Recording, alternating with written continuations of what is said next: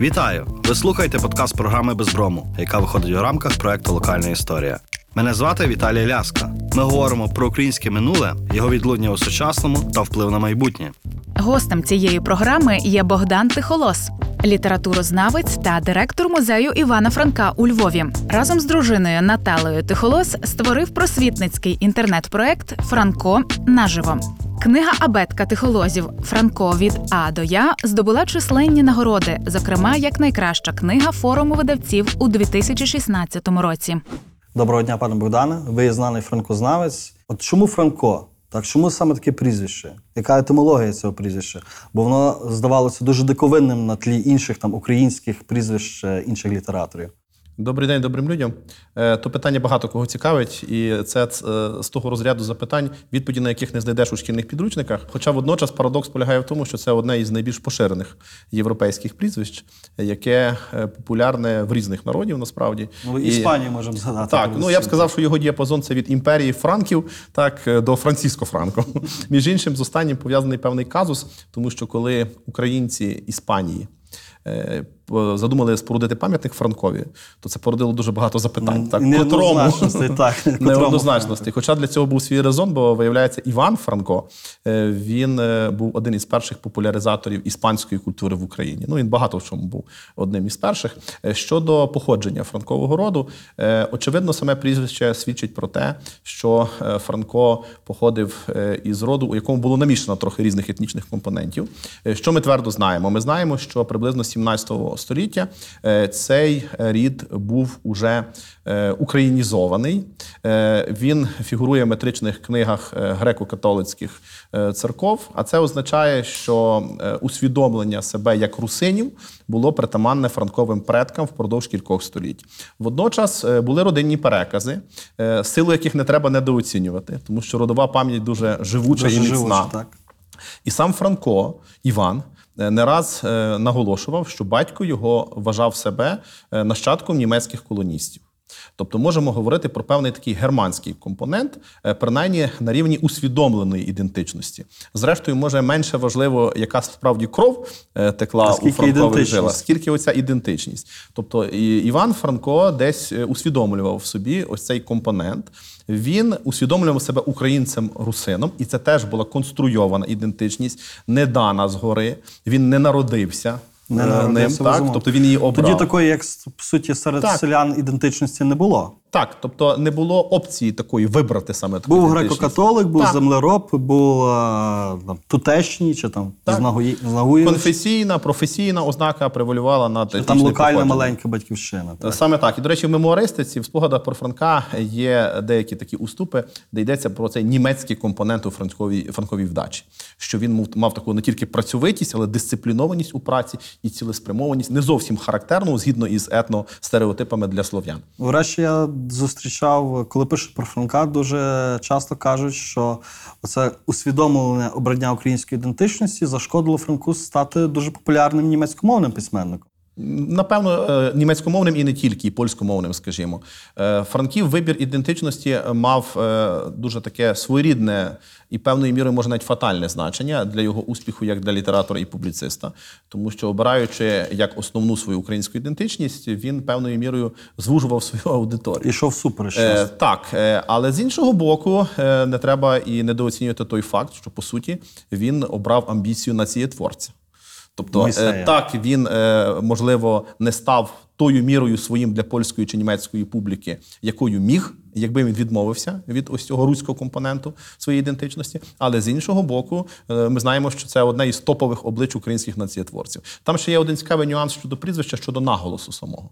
І цей наголос теж симптоматичний, тому що е, маємо свідчення, що і у франковій стороні, в його краї, е, і саме це прізвище в Європі наголошувалося з наголосом на першому складі, тобто Франко. Франко. Між іншим, у тюремних сонетах самого Франка теж є такий рядочок. Війшла фігура, як зветесь ви Франко.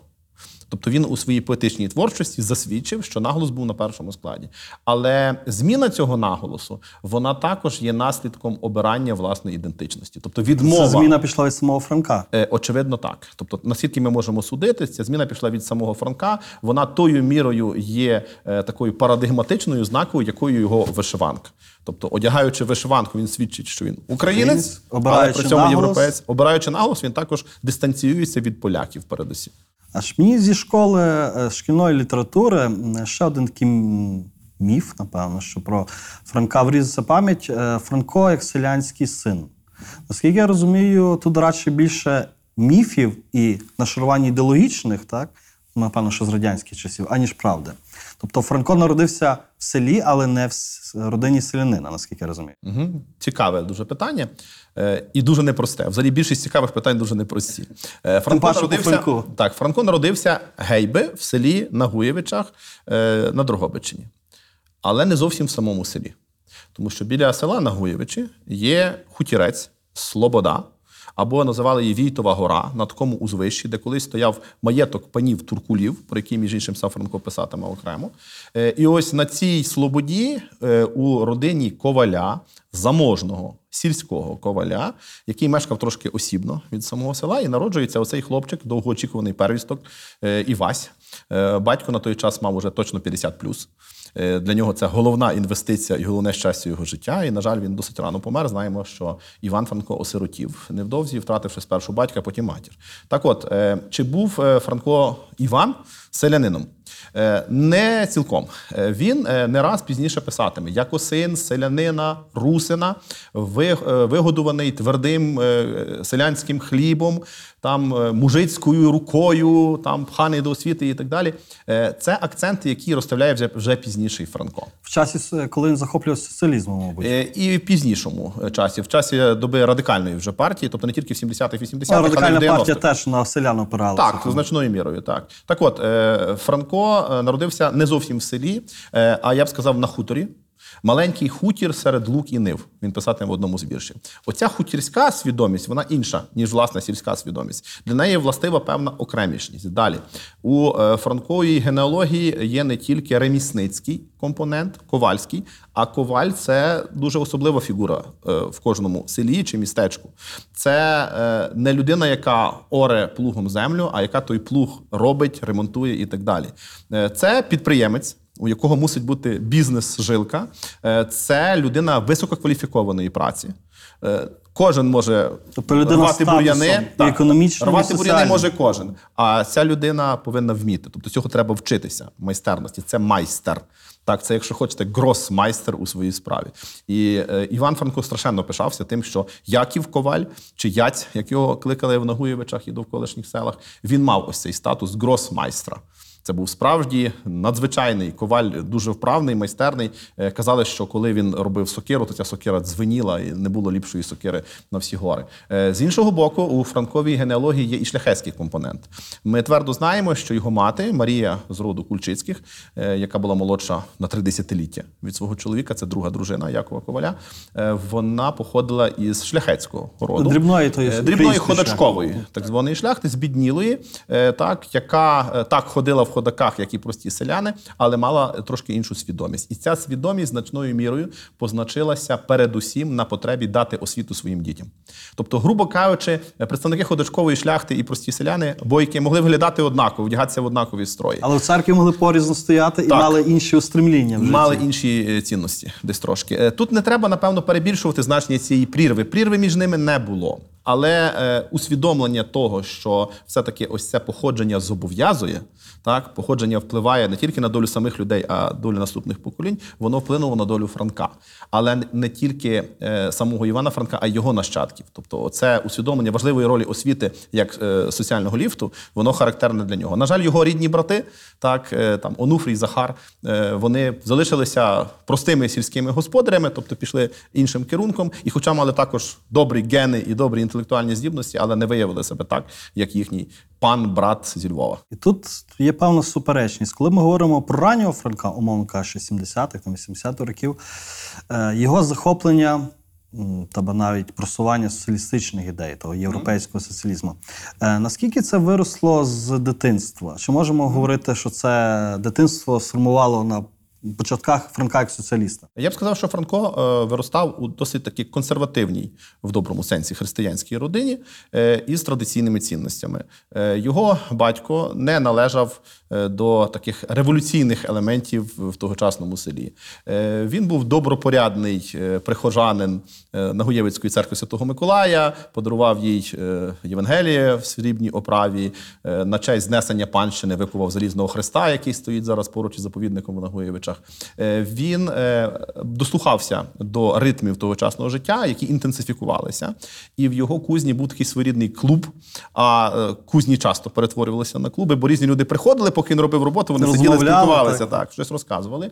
І зважаючи на розташування Нагуєвич, поруч із е, Бориславським е, Дрогобицьким нафтовим е, басейном, де видобувалася не тільки нафта, але й озокерит, а перед тим сіль, наприклад, це така, такий регіон Галицька Каліфорнія, його називають, де різні промисли процвітали. А в той час був нафтовий бум. Справді була Каліфорнія. Так от там розповідалися різні історії, і в той час зростала соціальна напруга. Напруга, зокрема, між власниками цих е, нафтових там свердловин, так, між власниками цих земель е, і простими найманими робітниками, які кидали селянську працю, кидали плуга, йшли працювати ріпниками і тягали там ту нафту чи видобували озокерит. Е, Зрозуміло, що ось такі конфліктні настрої вони породжували дуже часто ліві. е, Ще не скажу навіть ідеології, бо не про ідеології йдеться. Радше такі Погляди. інтуїції, погляди, так. в такому ембріональному ще стані. І Франко малою дитиною, як він сам каже, рудоволосим хлопчиком, який сидів там десь у куті батьківської кузні, напевно, чув ці настрої. Е, З'являється е, те, що пізніше називається робітницьким рухом. Е, Це ще не робітницький рух у класичному європейському розумінні. Він Не таким стане. і тому. Він стане таким за кілька десятиліть насправді, хоча досить швидко, інтенсивно. З'являється новий гравець на полі суспільної гри, бо це гра. Так, це гра, це змагання різних інтересів. І ці настрої стають близькими Франкові. Хоча він, я сказав би, ніколи себе повністю не ідентифікує з цим рухом. Він радше як аналітик, як соціолог досліджує його, Е, як соціолог, як науковець, бо в нього є справді праці соціології, соціологічної статистики, і як художній соціолог. Значною мірою його Бориславський цикл оповідань і повістей це така художня соціологія, соціологія в образах. Е, якою мірою це вплинуло на е, його соціалістичні ідеї, вже і ідеологічні устремління 70-х років? Вплинуло. Це сформувало певний сприятливий ґрунт. Але революцію в його свідомості зробили не бориславські ріпники, а зробив Михайло Драгоманов. Драгоманов, який е, сам був соціалістом в вельми специфічному розумінні, тобто Драгоманівський, громадівський е, Він такий ліберальний дуже Так, соціаліст. так, він дуже такий європейський західний ліберальний соціалізм, і тому він погано вписувався у російські е, соціалістичні і соціал-демократичні рухи, між іншим сам Драгоманов. Тобто, це був погляд там з Женеви, з Софії, як політичного емігранта. І саме цей політичний емігрант спричинив переворот у свідомості Франка, Михайла Павлика, інших пізніших радикалів, так які утворили русько-українську радикальну партію. А в одному із інтерв'ю ви називали Драгоманова не тільки вчителем Франка, але й мучителем. Згоден. Так, В е, де тут стіль, так? Е, Драгоманов був дуже потужною сильною особистістю, яка виконала для Фран- для Франка Івана е, роль такого духовного батька. Його фізичним батьком, без сумніву, був Яків Коваль, так що засвідчено метричними книгами. А от духовним батьком став Драгоманов. Е, Драгоманов е, був його опікуном, е, учителем, але часом аж надто жорстким. Е, Він використовував, будьмо відверті, Франка всупереч категоричному імперативу Канта як засіб для просування певних ідей. Не тільки самого Івана Франка, а інших молодих людей. Але Франко був з одного боку дуже талановитий, е, так носій цих ідей у тогочасній Галичині, з іншого боку, дуже непокірний. Його натура була така справді революційна в доброму сенсі. Він е, боровся з авторитетами і хоча страшенно шанував Драгоманова, але часто з ним сперечався. На відміну, до речі, від дуже ортодоксального в драгоманівстві своєму Михайла Павлика. І це пізніше спричинило напругу між самим Іваном Франком і Михайлом Павликом. Так от, е, ця е, мука, яку спричиняв Михайло Драгоманов Франкові, полягала, передусім в намаганні обтяти йому творчі крила. Наприклад, е, Франко хотів друкуватися, Франко хотів утверджуватися як журналіст, публіцист, ньюсмейкер, так, опінієтворець. А Михайло Драгоманов вважав, що він, ідучи на певні е, такі Компроміси. компроміси із поляками чи галицькими народовцями, що він зраджує генеральну лінію партії. Тобто Драгоманов хотів зробити з Франка такого політика-візіонера радше. Е, Я На думаю, що політиком-візіонером він вважав себе. Передусім. Головним ідеологом він позиціонував себе, самого Михайла Драгоманова. А от Франко для нього був таким офіційним і повноважним представником оцих візій. Він десь відбирав Франкові права на власні візії. І між іншим, коли Франко письменник е, е, породжував власне художні чи художні історичні візії, які не подобалися Драгоманову, так він казав, що якісь романтичні казочки і вертайтесь до реальності. Це все не цікаво. От ти роби те, що тебе просили робити. І коли Франко співпрацював в зорі, наприклад, або пізніше в кур'єрі Львовському, між іншим, в польській газеті теж е, такого лівого е, спрямування, досить таки радикальні, це не завжди викликало свалення у е, його ось цього духовного мучителя. Між іншим, це пізніше переродилося у психологічний комплекс, тому що в часі франкової хвороби останніх літ життя йому вижалися духи, демони різних людей, і найбільшою мірою муки йому спричиняв саме Драгоманов. Він, скажімо, казав, що там вночі приходив до мене Драгоманов, там довго зі мною говорив, так картав мене, звинувачував мене, а потім був там суддею на одному із судів, де Франка били по е, зв'язаних колючим дротом руками. Ну такі моторошні, макабричні образи. Е, очевидно, е, Драгоманов настільки міцно загніздився у нетрях франкової психіки, що це справді можна говорити про комплекс Драгоманов. В'ячеслав Бузиновський, який був в ранніх літах також переконаним соціалістом, він е, фактично 100 років тому, в 20-му році, віднотував, що в 88 році, 1888 році, десь принагідно його запитали, хто ти, поляк чи українець? Бузиновський каже, що я надувся як в вожному розі, і каже, я чоловік. І тут питання, наскільки взагалі в ідеології соціалізму, і, зокрема, в свідомості Франка, соціалістичні ідеї, космополітичні ідеї домінували над національними ідеями. Прямо коли ми говоримо 70-ті, початок 80-х років. Багато дослідників говорять про певну світоглядну еволюцію Івана Франка, зокрема його політичної свідомості, у напрямку від соціалізму До до націоналізму. націоналізму. Хоча треба зазначити до націоналізму у варіанті націонал-демократичної ідеології. Е, і, взагалі, відверто кажучи, рідко ми знайдемо якого українського інтелектуала, і тим паче політичного діяча цієї доби, який в юності не був соціалістом, так а пізніше не перейшов на більш праві позиції. Той самий е, Дмитро Донцов, так, центральна знакова фігура українського інтегрального націоналізму, починав також із соціалістичних захоплень. Це можна сказати майже про всіх там Галицьких. Біда інших. молодих. Так. Так, біда молодих. е, Хоча, знаєте, колись Гете казав, дурень той, хто не був революціонером у 18, і такий самий дурень той, хто залишився ним у 80. Тобто це питання певних вікових трансформацій. Але я веду до того, е, що у Франка не все так просто. По-перше, Франко ніколи не був просто е, сліпим адептом готових доктрин соціаліс- соціалістичних. Він е, завжди мав е, власний погляд, і цей погляд дуже часто йшов е, у розріз із тими панівними настроями доби, які були найбільш популярними. В нього поняття моди чи популярності завжди було вторинним щодо його власних інтуїцій і рацій. Тому він пропонував певний власний варіант соціалізму. Він його називає етичним соціалізмом, так, наприклад, так, чи щиролюдським соціалізмом, базованим на засадах моральності. І часто це спонукало певні його конфлікти із галицькими соціалістами, як українськими, так і польськими і єврейськими. вважали його недостатньо Так, вони вважали неправильним соціалістом, недостатнім соціалістом. Франка е, панував певний такий симбіоз соціальних і національних перенів його світогляді. Далі, особливо в добу радикальну в 90-х роках, він чітко зрозумів, що якими б союзниками на рівні абстрактної ідеології не були е, польські, Польські чи е, інші так, чи соціалісти. інші соціалісти, там Галичини, там чи Австрія, Австро-Угорщини в цілому, коли йдеться про українське питання, Вони вони зневажують. так, вони просто е, виносять його на маргінез і, е, і, і хіба знову ж таки прикриваються цими космополітичними гаслами. Тому Франко потім говорить про шахрайство, е, космополітизм як шахрайство. І його соціалізм це український соціалізм. І уже у радикальний період, в 90-х роках 19 століття, він справді переживає дуже значну і досить динамічну трансформацію, де він називає себе передусім русином тобто українцем, а потім радикалом. А потім виникає симптоматична зміна навіть самого етноніма, навіть самої назви його ідентичності. От е, 890 рі- рік. Русько-українська радикальна партія. Вона вже русько-українська. Так, не просто не так, як руська бесіда перед цим там товариство, до прикладу. Е, далі. Е, так, 898 рік. Українсько-руська видавнича спілка. Помінялися місцями означення. А коли ми поглянемо його е, там статтю 905 ру- року, е, одвертий лист до Галицької української молодежі, там вже нема сліду руської. помилок. Буквально за там десятиліття змінилася політична свідомість. А ця еволюція, так чи ми можемо її так лінійно е, трактувати? Тобто ра- ранній Франко там більше соціаліст, пізній Франко більше націоналізм, мовно. Чи знову ж таки Франку щось боролося? До чого я веду? Бо, наприклад, маємо 1880 рік, з одного боку вічний революціонер, соціалізм, з іншого боку, не пора, не пора, Москалеві Ляхові служить. Тобто це вже радше такий націоналізм. Наскільки це в межах одного року, так е, воно якось синхронізується з Франком як таким? Е, Франко натура е, дуже суперечлива і складна.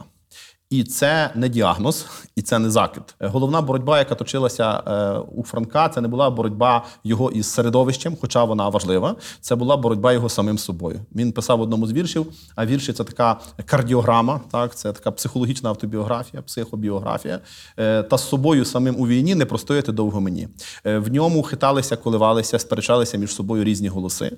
І це виявлялося і в його художній творчості, і в його політичній біографії. Я певен, що це взагалі нормально для такого періоду становлення української національної свідомості і суспільної свідомості. Тому те, що він пише в одному часі приблизно не пора, не пора, не пора, Москалеві Льохові служить, і під України, увага, України. Назва Україна вже фігурує в цьому році. Так, єднаємось прапор, так, під який об'єдналися значно пізніше. Е, Питання, чи об'єдналися достатньою мірою. Е, і е, вічний революціонер, так, і попівські тортури, тюремні царські мури. Це дуже симптоматично.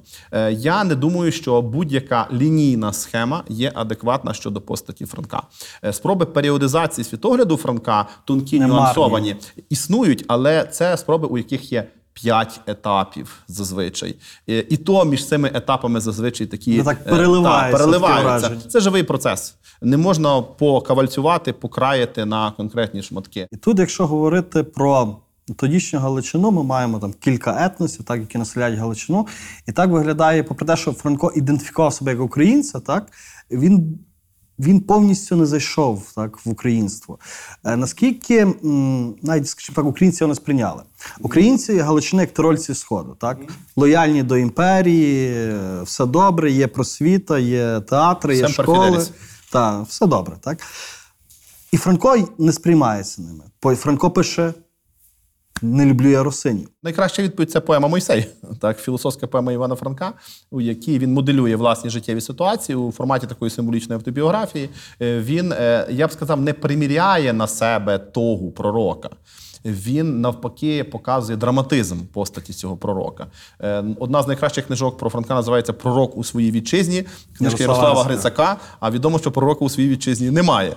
Так, і тому ця назва теж кодує оце несприйняття, про яке ви говорите. І одна основних е, драматичних е, сюжетних колізій більшості франкових значних творів це несприймання лідера громадою.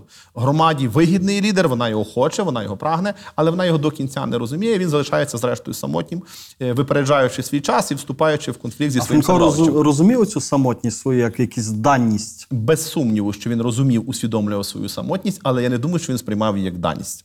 Тобто, сприйняти як даність це означає змиритися. Франкова натура це була натура, яка боролася проти, так? проти ворож наперти, проти хвиль плести. Він завжди не в мейнстрімі. Так, його творчість не мейнстрімна художня, це радше артхаус, ніж мейнстрім. Так? На час. Його е, політичні погляди також ідуть проти основних е, пан- панівних е, тогочасних ідеологічних е, доктрин. Е, Франко усвідомлює те, е, що він постать колюча. Постать Прикра прикра, і е, маємо безліч таких документальних свідчень, мемуарних свідчень того, що так його і сприймала Галичина, і не тільки Галичина, між іншим. Ми знаємо, що е, представники народницького хлопоманського руху із великої України, з Надніпрянщини, також дивилися на Франка не завжди захоплено. І якщо, наприклад, Олена Пчілка була до нього досить близькою, і навіть там зісватали йому його дружину, е, і багато з ним листувалася, родина Косачів толерувала Франка, то, наприклад, там Олександр Кониський, зазвичай в листуванні його рижем називав. Ну він не був там рудий, так, але от рижий це Франко. Е, Так, е, чи, е, скажімо, Пантелеймон Куліш, один з представників попередньої генерації української інтелігенції, зображав Франка в образі такого собі щеглика. Такий не Соловей, а щеглик. Так? Тобто була, була певна така недовіра до нього. І ця самотність Франка була характерна передусім для його взаємин із його генерацією і попередньою генерацією. Але є нюанс. Е, став це прикладом для молодь. інших. Це молодь. Е, Франко, як і напевно кожен розумний чоловік, розумів, що він смертний і що приходять інші генерації, які також роблять свої помилки, але дурень той, хто не орієнтується на них. От і він бачив е, своє майбутнє і майбутнє своїх ідей у галицькій молоді, передусім в поколінні своїх дітей. Він сам батько чотирьох дітей, розумів, що таке значить виховання. Е, це процес досить тяглий, непростий, але він виховав їх українцями із цілком е, чіткою ідентичністю. І це було покоління пласту, це було покоління товариства Сокола Батька, покоління українських січових стрільців легіону. Так, це було е, покоління е, тих національно-демократичних рухів, які пробували будувати Українську Народну Республіку і Західну Українську Народну Республіку. Е, тобто, е, це е, генерація, яка пізніше зазнає поразки. Поразки через те, що національні визвольні змагання українські, на жаль, на дуже короткий час дали змогу побачити, що таке власна державність, і ця державність була втрачена. Тобто ми можемо говорити, що Франко працював не стільки в теперішнє, а стільки, а скільки в майбутнє. Саме так. Тобто, і це, знаєте, це не якісь там просто там пафосні заяви про те, що от десь колись прийде якесь світле майбутнє. Франко чітко писав в одній зі своїх статей, що майбутнє буде тільки таким, яким його зробимо ми. Прекрасний прагматичний підхід. Очікувати якогось світлого е, майбутнього, нескінченно прекрасного це абсолютне безглуздя. Це майже точно франкові слова. Або ще свобода це не готовий печений хліб, який можна краяти і їсти. От не можна от здобути свободу, наїстися тої свободи і чистий все. спокій. Ні. Свободу треба постійно щодня пекти постійно свіжий хліб. Так от, е, е, франкова робота на майбутнє і робота з майбутнім е, це дуже прагматична, цілеспрямована, інтелектуальна, передусім, праця е, із конструювання цього майбутнього. Франко конструював модерну українську політичну ідентичність. Слово конструював не має тут негативних конотацій. Це цілеспрямована, системна, раціонально усвідомлена праця. Тою ж мірою він е, конструював е, генерацію е, людей, для яких е, чіткими будуть і орієнтація на західні європейські цінності, І як українство. фундаментальні, і власне е, так, власне усвідомлення як українців. Е, Такі самі моделі ідентичності ми бачимо в інших наших сусідів, і вони вистрелили в той чи той спосіб в різні десятиліття ХХ століття. Комусь це вдалося зразу після Першої світової, комусь тільки так, уже після розвалу радянського союзу. Ну, але питання геополітики тут Так, значить. але це, це складне питання, питання геополітики. Франко не дав відповіді на всі запитання, але е, більшість тих його відповідей, які він пропонував, були е, не просто вистраждані емоційно, вони були раціонально обмірковані. І тому вони цікаві сьогодні для нас. А якщо продовжити тему стосунків Франка з іншими етносами, так от Франко і поляки. Бо з одного боку, ми маємо десятирічну працю Франка в кур'єрі е, Львівському, так польській газеті, хоч і лівого ухилу, а з іншого боку, поет зради, так через що Франка ну, просто зненавиділи. Тобто, отут е, була якась еволюція, і тут Франко знову ж намагався якось, е, скажімо так, працювати на примирення з поляками, інтегруватися в польський соціум. Чи він радше використовував цю можливість лишень? Франко, особливо у фазі соціалістичній е, своєї духовної біографії і політичної біографії, він плекав великі надії, можливості порозуміння. І в нього до кінця його життя залишилося дуже багато приятелів поляків на особистому рівні, як е, серед е, так публіцистів, журналістів, так серед літераторів і так далі. Наприклад, один із дуже відомих польських поетів, так Ян Каспрович, це Франків кум, так це хресна його дитини. І, і дуже багато польських діячів високо цінували Франка. Водночас Франко е, був людиною темпераментною і часом у публіцистичному полемічному запалі міг бовкнути щось таке, що спричинало спричиняло ефект Скандали, бомби. так. Е, він інколи скандалізував ситуацію, і інколи, мені здається, робив це свідомо. Бо він розумів, що треба, щоб люди почули, часом струснути, Збурились, часом струснути, збурити. Але водночас Франко був людиною, яка впродовж цілого життя шукала цього порозуміння. Тому Франко завжди завжди будував політику діалогу. Причому цей діалог стосувався не тільки тих етносів, які жили безпосередньо в Галичині. Його цікавили інші етноси. Він, наприклад, один з перших там перекладає австралійських новелістів. Де Австралія, де Галичина, але його це цікавить. Він один з перших перекладає американську літературу, іспанську літературу. І це стосується не тільки літератури, власне, в вузькому значенні. Він перекладає нонфікшн, там теперішньою мовою кажучи. Він сам читає ці часописи, він листується з провідними діячами того часу. Е, грубо кажучи, Франко це інтернет до інтернету. Так він вибудовує мережу. е, Так, яка йому самому е, стає натхненням, але з іншого боку, і він в такий спосіб просуває і українську справу. Люди десь ряд, так. Так, тобто можна сказати, що ще коли не функціонує держава Україна і про культурну дипломатію ніхто не говорить. Франко був Франко першим, був один з перших е, культурних дипломатів України в світі. От і тому я думаю, що коли ми говоримо про взаємини Франка. Із представниками інших націй, інших етносів, інших культур, то ми повинні чесно говорити про моменти конфліктів, але не забувати про те, що конфлікти існували для того, щоб їх долати, і що діалог це справа непроста, але продуктивна. Але в цьому руслі е, дуже часто говорять е, про те, що Франко був антисемітом. Ну, є і скандали, так, Так, пов'язані з, з Віднем, так, е, з пам'ятником і тому подібне. Тобто, чи він був антисемітом? Тут, очевидно, не йдеться про релігійну якусь нетерпимість чи ксенофобію, радше про соціальне, так? Я можу відкоментувати це так. Е, сказати, що Франко був антисемітом, е, можна з тими ж підставами, що Франко був українофобом.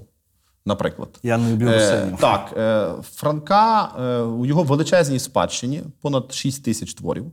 Це там десятки, сотні тисяч сторінок рукописів і друкованих видань. Можна знайти цитати на підтвердження бозна чого, і вибачте, чорзна чого також. Е, Питання, як трактувати, Так, питання в інтерпретації в системному комплексному підході. Е, Франка е, рівною мірою вважали антисемітом, як і філосемітом, і більш від того, навіть ходили пльотки, чутки по Галичині, що Франко насправді є вихрещений єврей. Так, і насправді є прізвище Франкель, там, до прикладу, і саме тому він там такий чи сякий. Тобто, е, це в політичній боротьбі не гребуло ніякими засобами, зокрема і такими.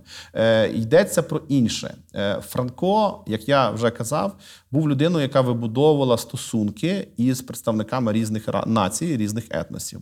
Е, Ці стосунки не завжди були простими. Тому легко було любити австралійців, і значно тяжче було любити поляків, з якими ти там чи євреїв, з якими ти працюєш безпосередньо. У Франка є величезний корпус текстів, де він з величезною любов'ю і ніжністю говорить про симпатичних йому представників єврейської нації. Він співчував е, бідноті, е, він бачив прогресивних підприємців, наприклад, образ єврея Вагмана у перехресних стежках, які вміли мислити масштабно, які бачили багато спільного між українською е, національною справою і єврейським питанням. Е, Підсумовуючи.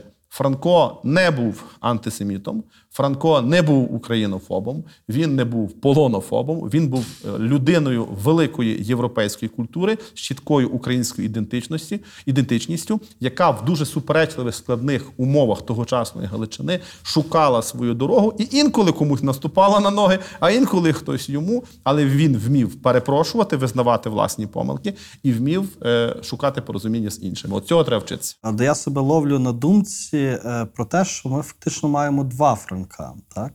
Е, оце те, що ви називаєте дводушництво, що є Франко і є той інший Франко. Так? І це з дитинства воно протікає. Є Іван, є Мирон. Так? Є е, там, політик і є людина ну, з химерними звичками, на кшталт говоріння з деревами. Так? От е, наскільки оцей цих два франки, так? Наскільки це був образ реальний фізичний роздвоєння якогось психологічного, це все ж таки це було пов'язано з творчістю, передусім. Епоха самого Франка це епоха появи фройдизму, психоаналізу, епоха, коли е, багато говорять про допель іх, про подвійне я, так, про те, що свідоме і несвідоме можуть конфліктувати між собою. Франко рецептує ці ідеї, Франко популяризує ці ідеї. Він один із перших в українському контексті пише про них, наприклад, в своєму трактаті із секретів поетичної творчості, і е, звертається до спадщини, правда, не самого Фройда, а його інших там сучасників. Е, тому е, я б сказав, що це була епоха, коли дискутувались такі питання. Е, наскільки е, ми можемо говорити про двох франків, боюся, що ми можемо говорити навіть про більшу кількість франків. Е, що і е, різні фази його розвитку часом були дуже неподібні одні на других. Тобто, коли говорити про діахронію. І на синхронному рівні е, там працівник кур'єра львовського і е, поет, який вночі собі наодинці із власними образами щось пише, це були різні люди певною І на рибалці Е, ще І на рибалці, так. Тобто це багатогранна множинна особистість. І коли ми говоримо про термін множинності людської особистості, я думаю, тут дуже тонка межа норми і патології. Межа норми і патології взагалі дуже тонка. І, і е, треба бути обережним е, із е, висновками з цього приводу. Для Франка міфологема дводушництва це одна із ключових міфологем його життєтворчості. Від його дитинства, від Нагуєвицького світу, через двійництво його похороні там чи, чи Мойсей і аж до самої смерті. Те, що Франка у Франка було колізією художньої творчості, інколи ставало колізією його життя. Е, Моменти біографічні, про які він написав близько 897 року в пемі Похорон, повторилися 908 року у Хорватії, в Ліпіку, е, де він уже е, лікувався від цілого комплексу е, психофізіологічних недуг. Наскільки розумію, загибель сина також. Е, Це вже пізніше. так, вже це вже пізніше. пізніше. Це вже напередодні смерті. В 13-му році Франко відзначав свій сумний 40-літній ювілей, і ключовим в цьому сумі було відчуття втрати від свого первістка, власне, передчасної смерті первістка Андрія. Е, Було багато чинників, які розхитували його психіку. Не останньою мірою і неправильно діагностована, і неправильно лікована хвороба. властиво про хворобу. Щодо хвороби є дуже багато е, міфів, е, навіть часом таких, мені здається, глузливих, е, особливо в тому часі. Так?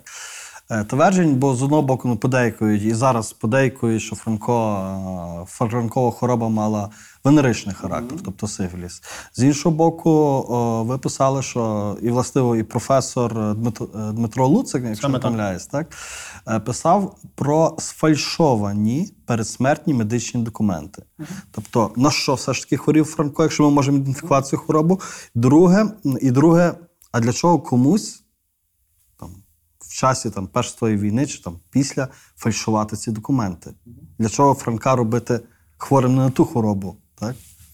Е, Теж дуже слушне питання, яке часто ми чуємо як музейники, бо е, чутки іноді надзвичайно живучі. Вони живуть не тільки десятиліттями, а навіть століттями. Тим паче такі. Е, Такі химерні. Е, Плюс тут маємо той відомий феномен, коли є намагання в такий спосіб приблизити чи принизити когось із відомих і великих, бо а, та зрозуміло, все тепер ясно. Просте І пояснення. Франко і жінки включаються, цей стереотипний так. ряд. Франко і жінки це теж окрема досить складна тема, знову ж таки непроста. З Франком майже завжди непросто, але завжди цікаво. Так от щодо хвороби. Е, Я теж не фахівець, і моя відповідь тут не є повністю кваліфікованою, але я спираюся на думку фахівців.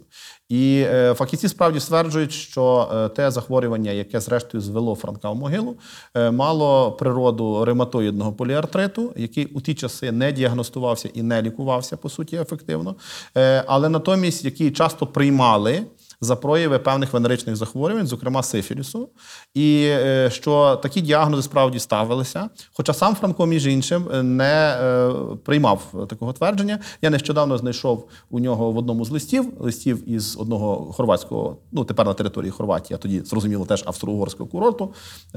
Власне, таку фразу, що тут понаїжджало всяке сифілітичне панство, з яким я не хочу мати нічого спільного. От ну щось таке. Тобто, якби він сам знав Мав таку хворобу, мав таку хворобу, то навряд чи він писав би так приблизно. Але такі чутки справді поширювалися, злостиві е, чутки для того, щоб очорнити цю постать. Франко мав багато недоброзичливість, недоброзичливців е, і недоброзичливиць, як будь-яка яскрава особистість. І вони були різні і за статтю, і за національністю, і за віком, і так далі.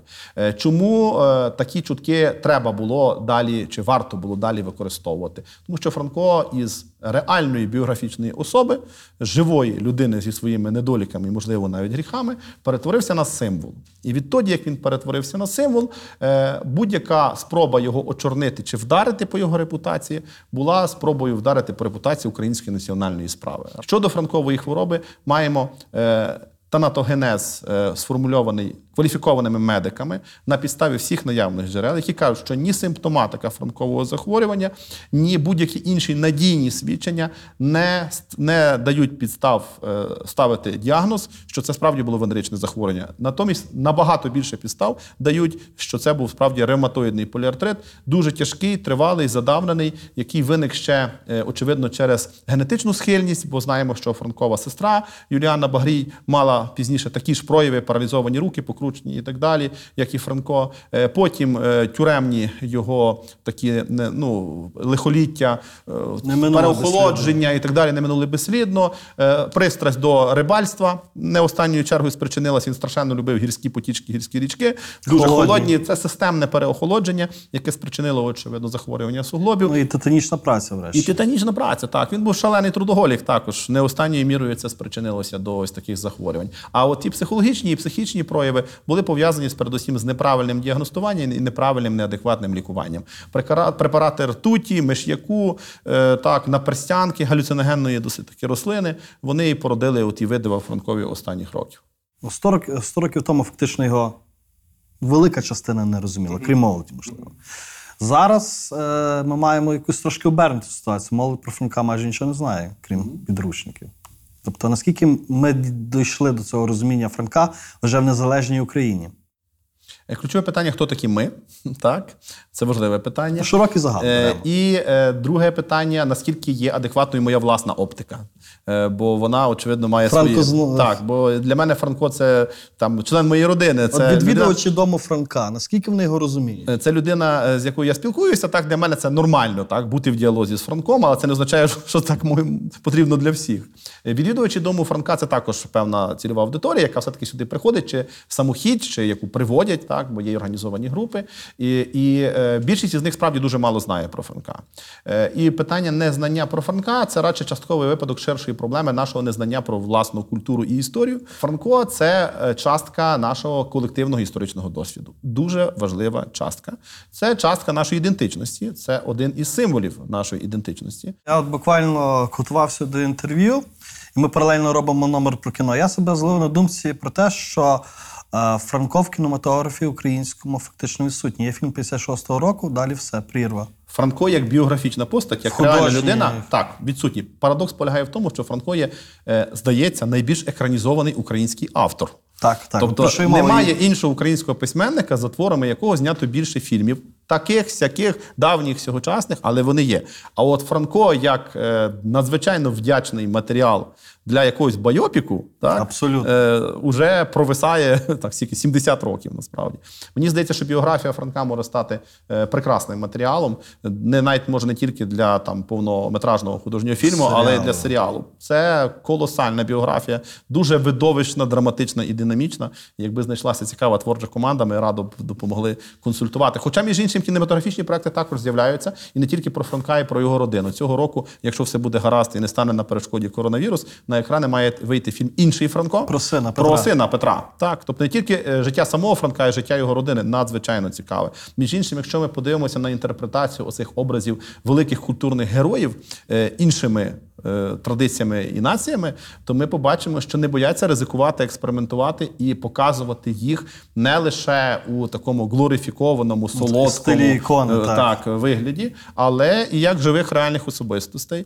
Е, Не буду зараз наводити приклади, щоб не робити реклами, але думаю, багато хто з нас радо переглядав такі фільми чи навіть серіали, присвячені реальним особам, видатним, знаковим. І ми бачили, що вони надзвичайно цікаві і в своєму особистому житті. Колись Михайло Рудницький, критик, теж, до речі, дуже неоднозначний, е, якому, між іншим, одному з перших належала ідея створення окремого музею Івана Франка, казав, що Франко написав дуже багато творів, але його найвидатніший твір це він сам.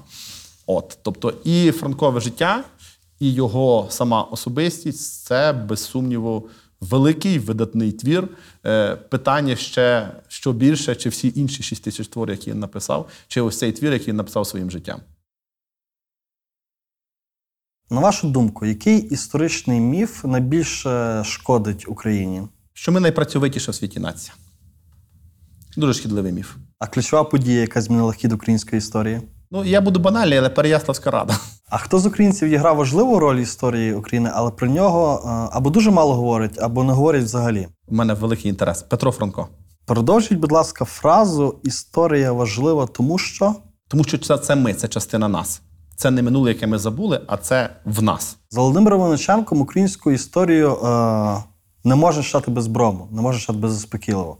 От наскільки стереотип нації жертви зараз визначає сьогочасна України, а може і майбутнє? Цьогочасне визначає дуже сильно і буде визначати майбутнє, якщо ми його не вилікуємо, не позбудемось. Це шкідливий стереотип.